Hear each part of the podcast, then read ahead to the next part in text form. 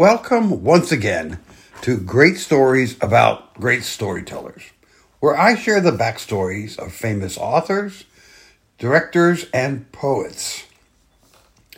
I'm your host, Dr. Randy Overbeck, author of the award winning series, The Haunted Shores Mysteries.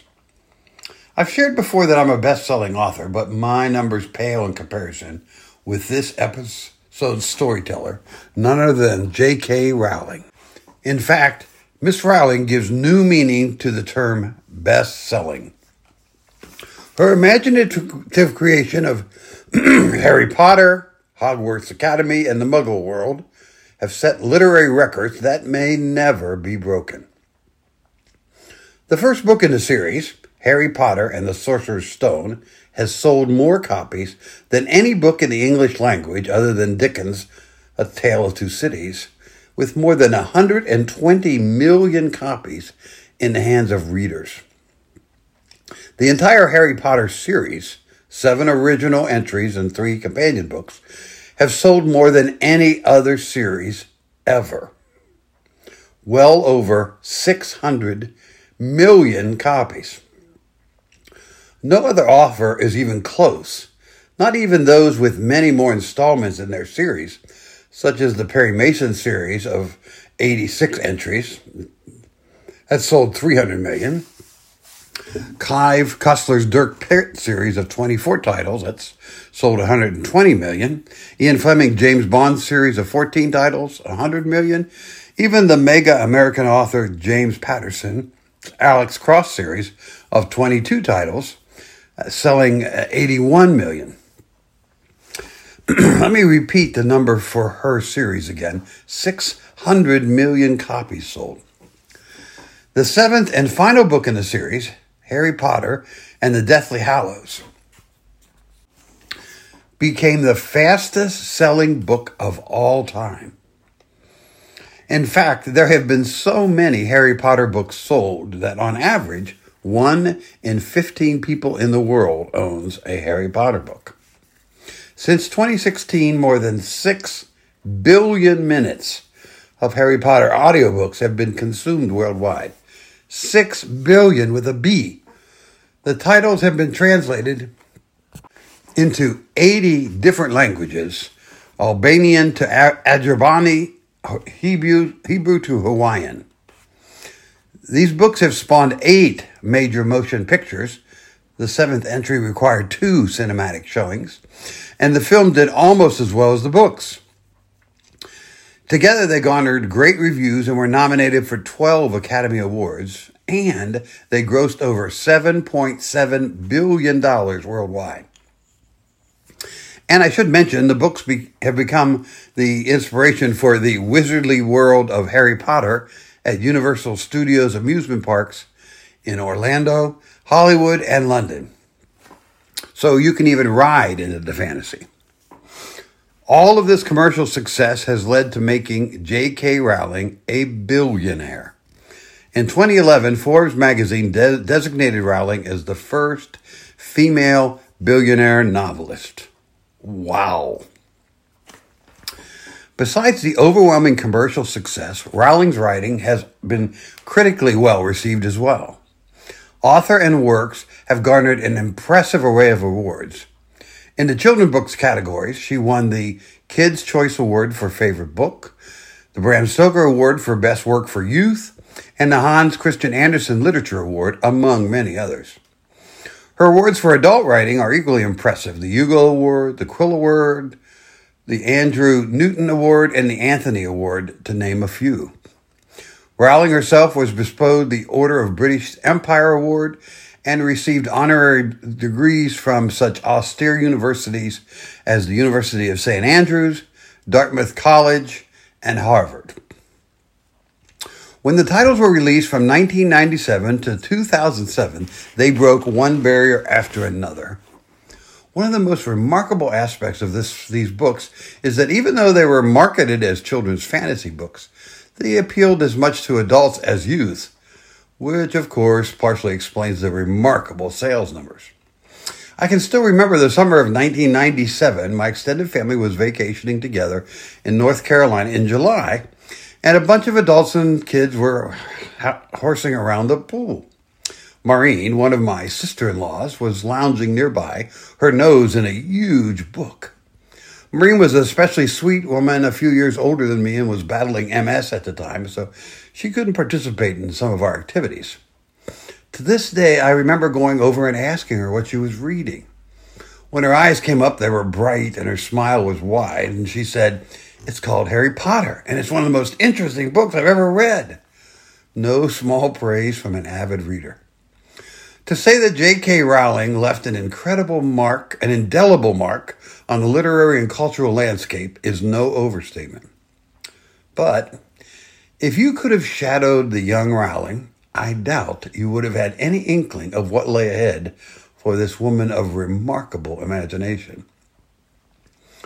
After a word from this episode's sponsor, fellow writer Jan Sykes, author of the new book Saddled Hearts, I will share Rowling's origin story.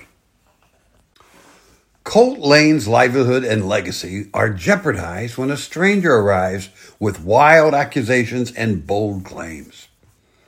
He needs answers only his grandfather can provide, except his grandfather is deceased. Taking a chance on a local medium, he gets more than he bargained for when sparks fly.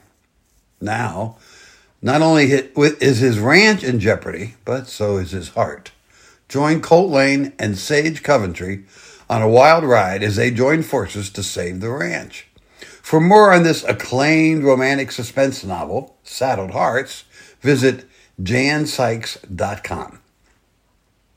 Now, to the rest of the story, or uh, I should say, the backstory of J.K. Rowling.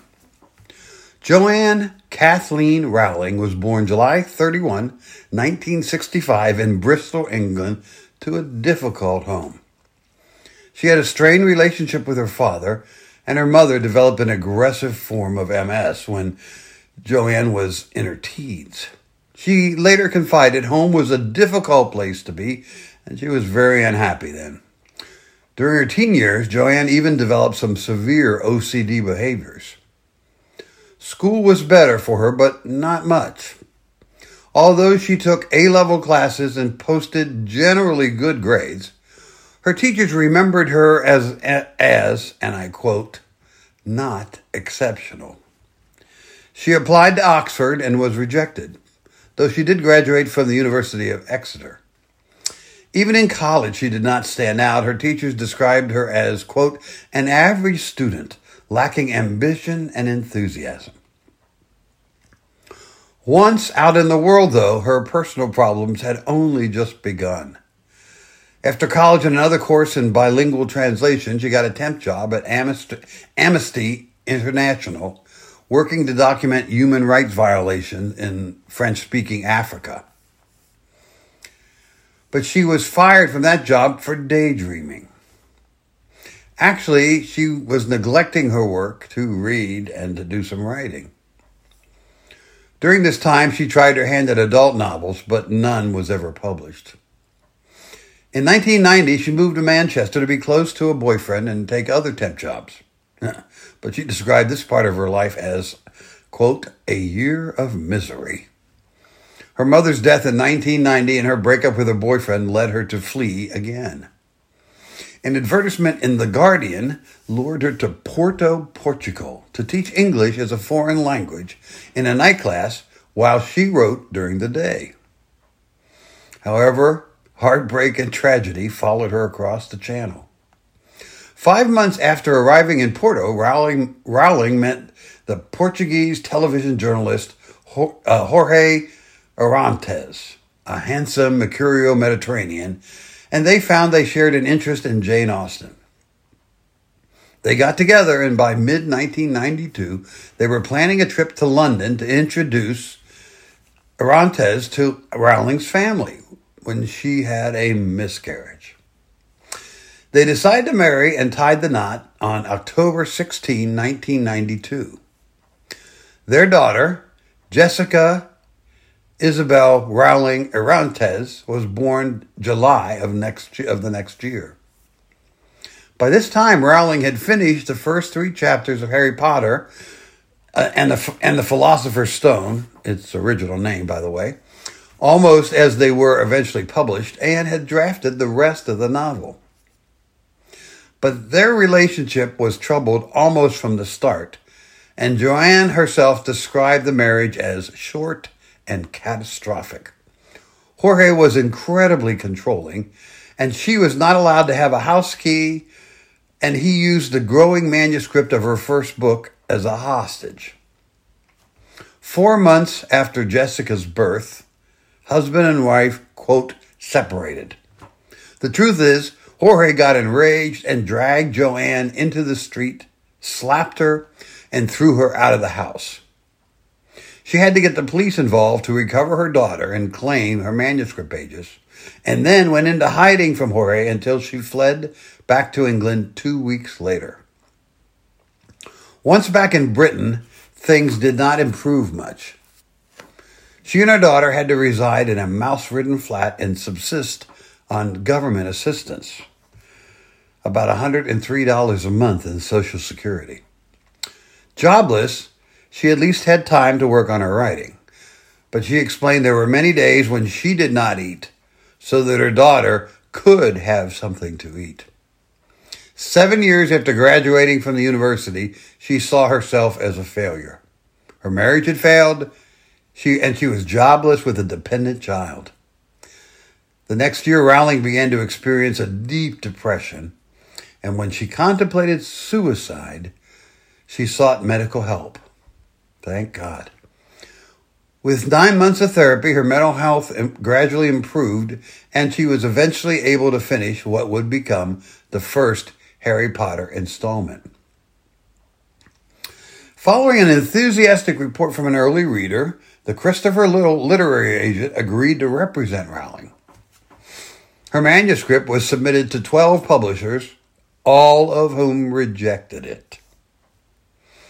Eventually, Bloomsbury Publishing purchased the manuscript after Nigel Newton, who headed Bloomsbury at the time, saw his eight year old daughter finish one chapter and want to keep reading.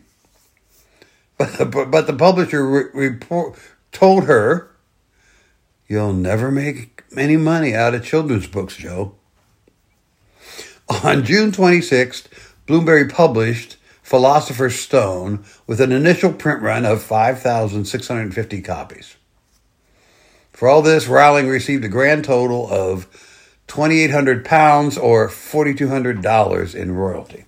That's it. But things were about to change. Even as she was finishing the second book in the series, Rowling learned that the U.S. rights for the first book were being auctioned at the Bologna Children's Fair. To her surprise and delight, Scholastic Corporation bought the rights for $105,000. Sorcerer's Stone. Uh, Sorcerer's Stone was released in the U.S. in September of 1998. And though it did not receive a lot of attention from reviewers, the reviews it did get were generally positive. Then, within three months, Sorcerer's Stone became a New York Times bestseller. And the rest, as I like to say, is history. But man, what it took to get there. Perhaps more than any other writer, Rowling's dramatic life and history is truly a cautionary tale. The moral is not that, that a writer can become a billionaire, but rather, if you believe in yourself, you need to persevere regardless of the obstacles the world throws at you, or sometimes you create, if you want to tell your own remarkable story. Every fledgling writer, in fact, everyone, can take courage from all J.K. Rowling has accomplished. I like to end with some connection or comparison with my featured storyteller, but I must admit I'm a bit humbled here. To say that my Haunted Shore mysteries are in any way in Harry Potter's league would be disingenuous. But I will say this. If you enjoyed suspending your disbelief while you followed Harry into Hogwarts, you might well enjoy my stories, which a critic called a cold case murder mystery wrapped in a ghost story, served with a side of romance, all set in a beautiful resort location. You can find information on all my novels, as well as previous episodes of this podcast, at my website, www.authorrandyoverbeck.com. Speaking of which, you're not going to want to miss the next episode of Great Stories about Great Storytellers, which will feature the backstory of the great children's poet Shel Silverstein. Until then, keep reading those great stories, and I hope at least one of them is mine.